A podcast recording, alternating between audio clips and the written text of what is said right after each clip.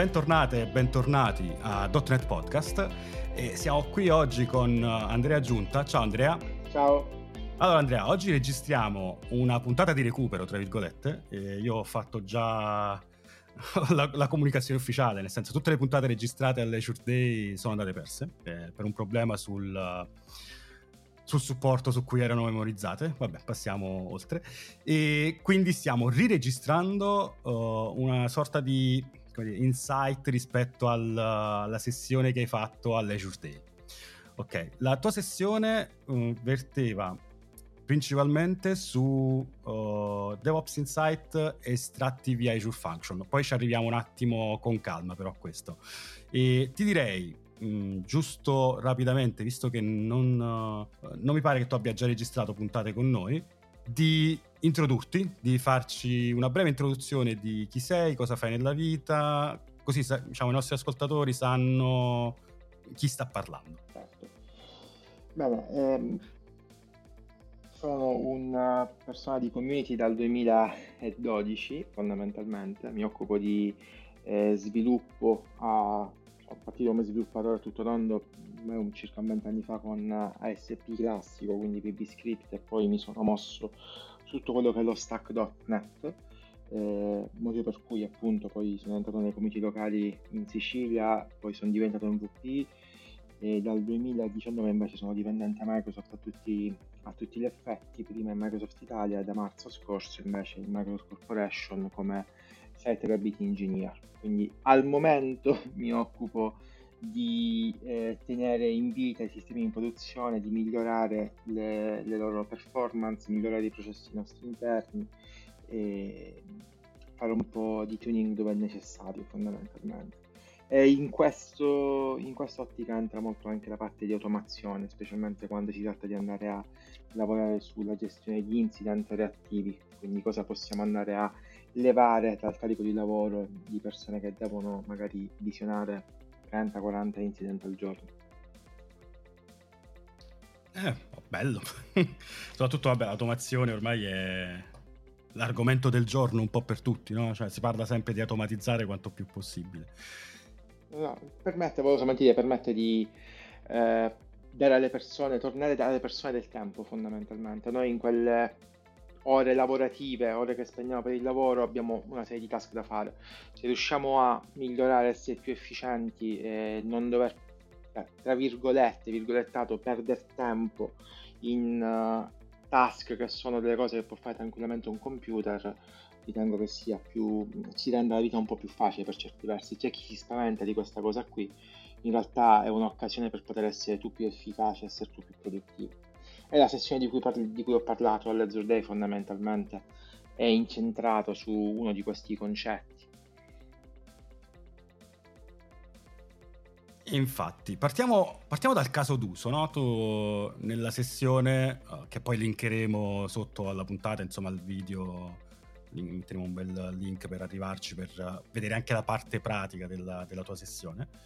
E partiamo dal caso d'uso proprio, cioè il da dove inizia uh, a servirti l'automazione, dove, in quale casistica hai utilizzato l'automazione per risolvere un problema di business sostanzialmente? Certamente, allora faccio un passo indietro, il caso d'uso si riferisce al mio vecchio ruolo, non l'attuale, nel quale abbiamo messo in piedi un uh, prototipo per la gestione delle attività del nostro team agile, il che vuol dire andare a utilizzare Azure DevOps.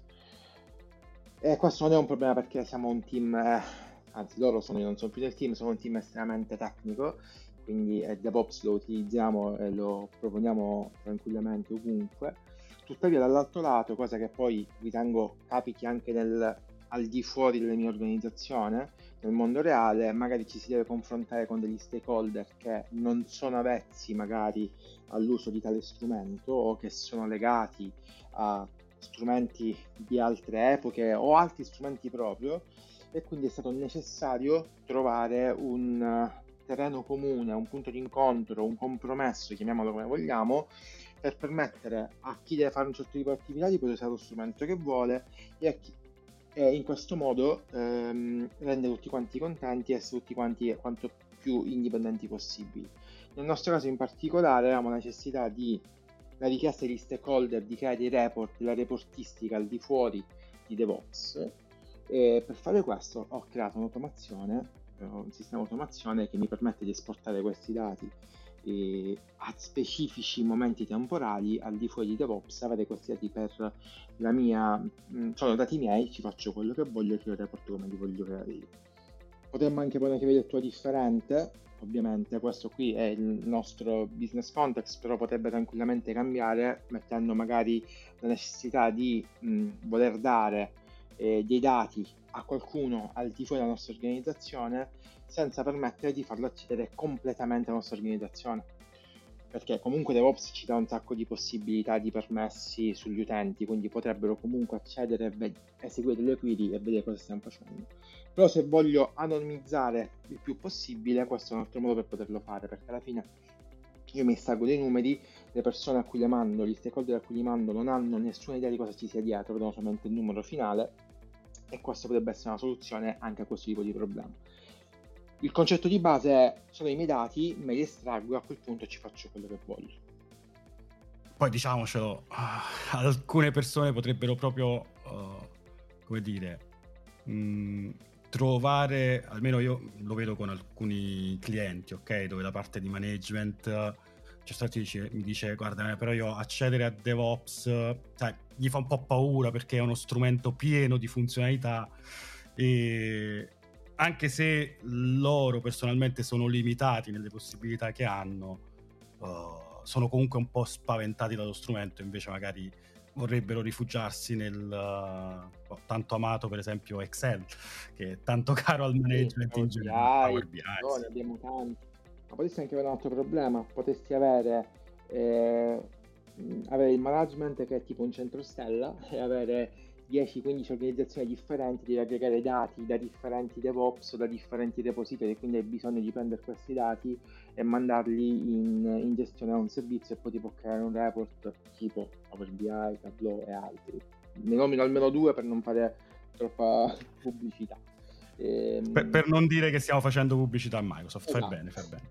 Ehm, potresti anche essere in questo scenario qui, quindi avere necessità di dire ok, io collaboro con altre organizzazioni, bisogno di questi dati da parte mia, te li mando direttamente, dici in quale servizio li devo mandare e io puntualmente, secondo le tue regole che tu mi vai a comunicare, sono in grado di mandarti questi dati con un connettore preesistente se c'è oppure me lo scrivo io. Quindi eh, fondamentalmente è un modo che abbiamo per essere, avere accesso alle nostre informazioni e a quel punto trasformarle come meglio crediamo.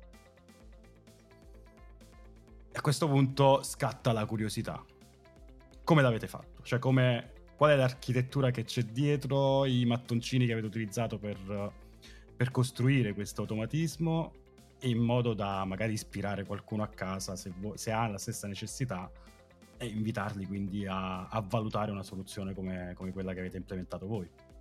È una soluzione totalmente serverless. Qui faccio pubblicità necessariamente perché è basata su Azure, abbiamo Azure DevOps da un lato e la parte di automazione chiaramente è ospitata su Azure.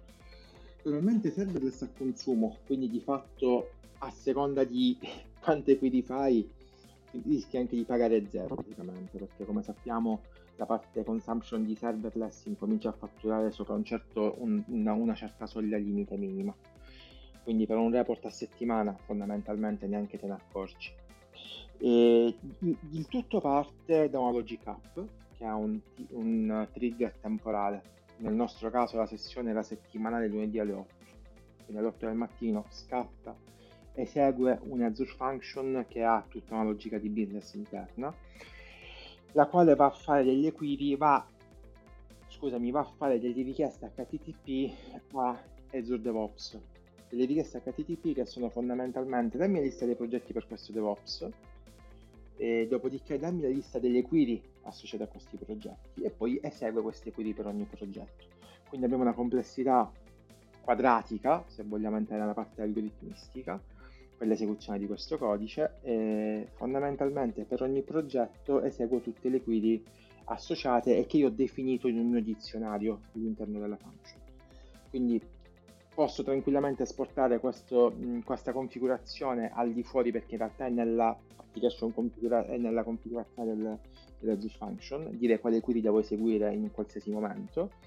Eh, il requirements, il requisito è che sulle Azure DevOps, sui progetti che sto andando a interrogare, eh, devo necessariamente avere quelle query nella, in, una, in una cartella di, appunto del, delle query di DevOps, nel nostro caso la shared query. Eh, quindi fondamentalmente si tratta di richieste HTTP verso Azure DevOps con le API che sono ben documentate e disponibilissime. Necessito creare una, un personal access token per l'applicazione affinché questo possa eh, appunto fare le query e ricordarsi di rigenerarlo, di rotarlo, ma su quello c'è tutta un'altra sessione su come farlo in automat- in, con, un automis- con, un automatismo, scusatemi, anche quello, costo praticamente zero.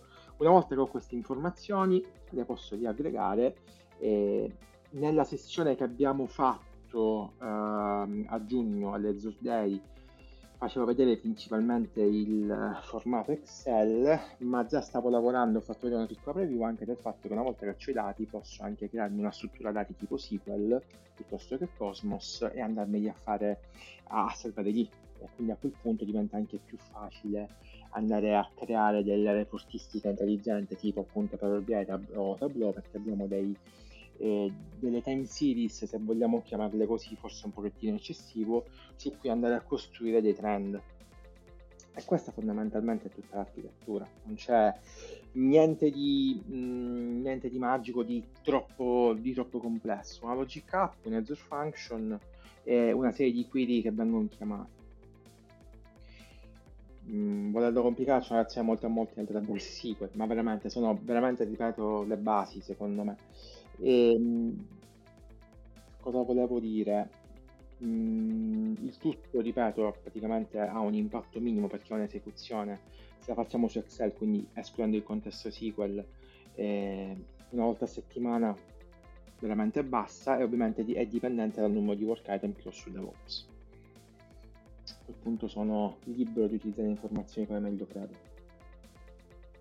Eh, guarda, ho un paio di domande che mi vengono, curiosità più che altro sull'argomento. Cioè, a livello di, di pricing, il costo alla fine di tutto il gioco probabilmente costo zero? Mm. Se rimango su Excel, oh, scusami, se rimango sul CSV, perché alla fine cosa succede? Eh, l'ultimo passaggio della Logic App è prendere le informazioni che mi arrivano dalla, dalle Azure Function e metterle o in un'email o farmi la, logi- la, la, scusami, la logic app, um, quindi il mattoncino Azure Function mi dà un, un, output e questo qui lo aggancio a un'azione che è mandare una mail tramite o SendGrid o um, un account corporate come il caso del nostro business scenario e di conseguenza se rimango in un contesto CSV il costo è praticamente zero, dipende quante esecuzioni fai, se chiedi di farlo ogni 5 secondi tutti, tutti i giorni chiaramente vai a pagare qualche cosa, ma se hai bisogno di fare una reportistica che ti serve una volta a settimana, oggettivamente tu stai andando a fare una quindicina di query su, su tempi che sono intorno ai 200 millisecondi, poi chiaramente dipendono eh, dal numero di work item che c'è dietro, però anche lì ti basta un attimo andare a lavorare di fino sulle query per evitare di avere eh, tempi di esecuzione molto lunghi da parte di, di Azure DevOps, perché poi è tutto lì il segreto in realtà eh, la potenza computazionale lato Azure Function è praticamente zero, stai facendo una query HTTP e poi è Azure DevOps a dover computare e darti una risposta. L'unico problema può essere che la query è pesante, DevOps ci sta tanto e quindi tu c'è un Azure Function che su n progetti per m query ci sta qualche 5-6 secondi con tanti work item dietro quella della sessione con due progetti e una dozzina di query ci stava intorno ai 200 millisecondi, quindi ti direi che ha un costo praticamente zero.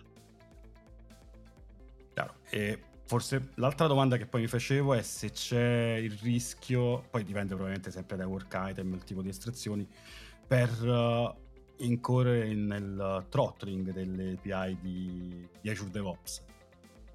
Beh, chiaramente sì. Uh il throttling è legato in genere al numero di richieste che tu fai verso DevOps mm-hmm. in un contesto temporale, quindi data una finestra temporale tu puoi fare un tot di richieste. E come fare otti- lì si tratta di lavori di ottimizzazione sul, mm, tua, sul, sul codice fondamentalmente. e in questo istante le query della sessione che ho presentato eh, sono basate su tre tipologie di oggetti che sono in gerarchia ehm, le epiche, le feature e work item. Okay?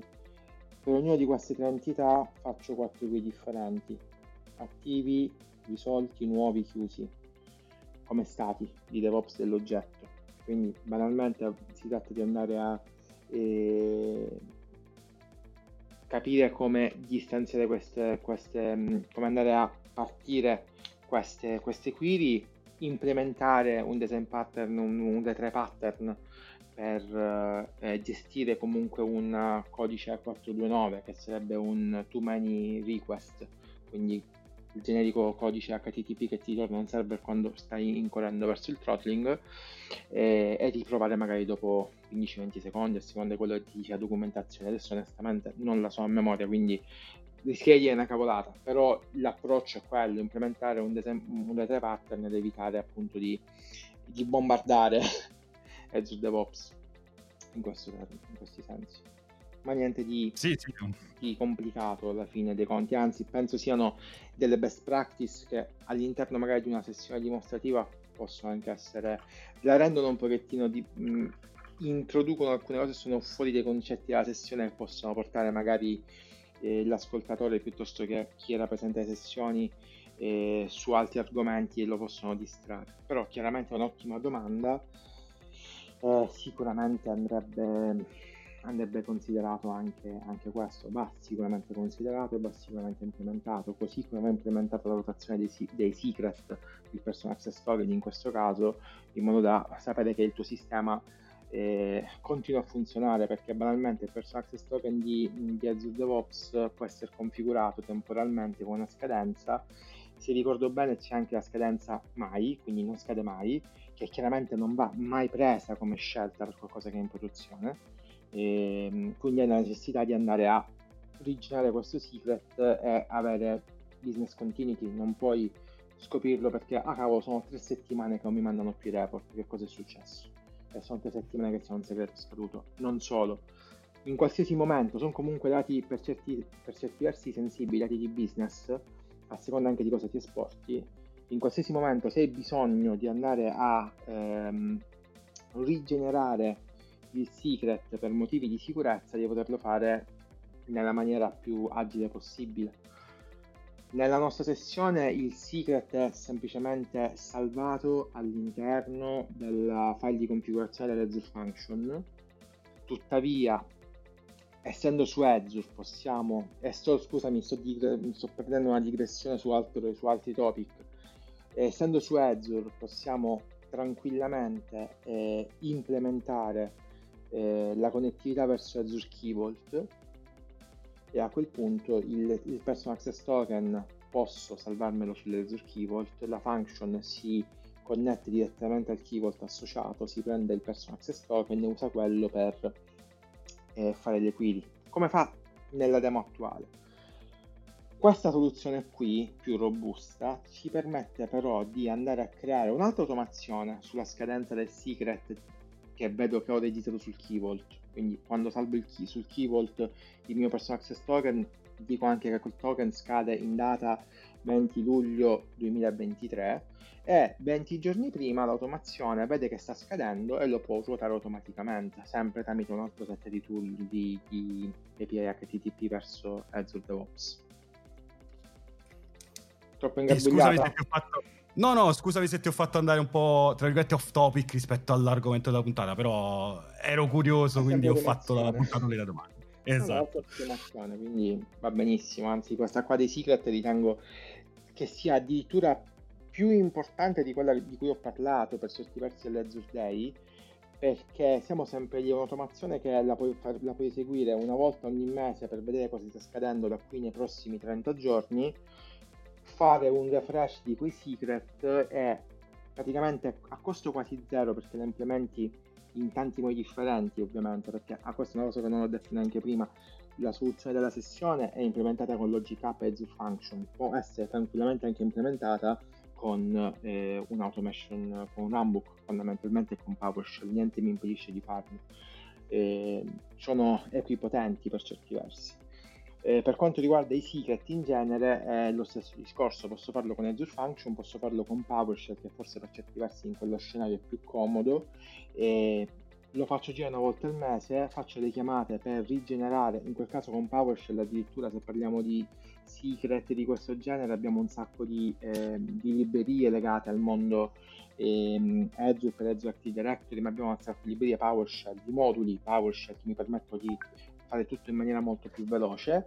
E con pochissime righe di codice riesco a, a ruotare un secret a costo praticamente zero, mi devo anche dimenticare che li sto ruotando praticamente, lo fa tutto in, in, in, um, in, automatico ed è molto utile per gestirsi appunto anche delle falle di sicurezza eventualmente. Questo magari poi lo approfondiamo però un'altra esatto, volta. infatti stavo pensando forse potremmo registrarci un'altra puntata su questo, su questo argomento. E a questo punto poi l'ultimo pensiero è l'astrazione oh, di questa soluzione, nel senso probabilmente la costruzione del mattoncino con uh, la function del mattoncino per, uh, per, la logic app attraverso la function teoricamente è un uh, meccanismo che in realtà possiamo utilizzare per qualsiasi as- automatismo vogliamo realizzare che richieda poi un'integrazione custom, no?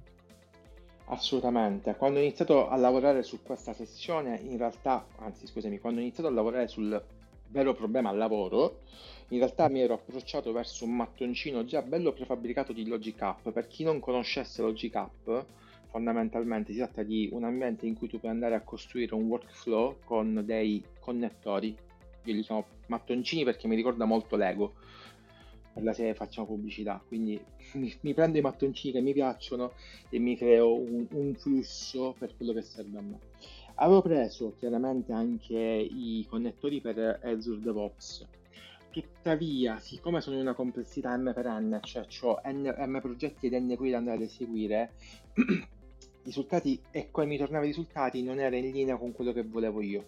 Quindi a quel punto potevo o fare del lavoro a valle di quello che mi tornava, sempre dentro Logic App, eh, oppure, eh, uno smanettone quindi mi viene più facile, andare direttamente a scrivermi la logica che volevo eseguire io, come volevo eseguirla io, e, mi sono trovato meglio a far così. È una delle cose molto belle, secondo me, di Logic App, la possibilità di andare a utilizzare connettori verso una function che può essere scritta appunto in C Sharp, in tanti linguaggi differenti, anche PowerShell se vogliamo andare sullo scripting, eh, perché ti permette di crearti il tuo mattoncino fondamentalmente. Quindi se vedi che qualcosa che viene fatto in quel modo a te non piace, con un, con un connettore ufficiale, te lo puoi andare a fare per come preferisci, se hai delle necessità in cui magari sai in alcune aziende ci sono gli uffici di security di sicurezza che ti controllano ogni minima virgola e quindi magari dici ma questi connettori chi li ha scritti? Te puoi fare uno tu tranquillamente lo puoi far validare sai che cosa stai eseguendo e sei ancora più sereno. Chiaramente tutti i connettori che sono presenti sul, all'interno del, dell'organizzazione per Logic App sono stravalidati e stracontrollati quindi non, non ci sono problemi nel 99,999% dei casi. A questo punto tocca organizzare anche qualcosa, tipo una puntata su Logic App.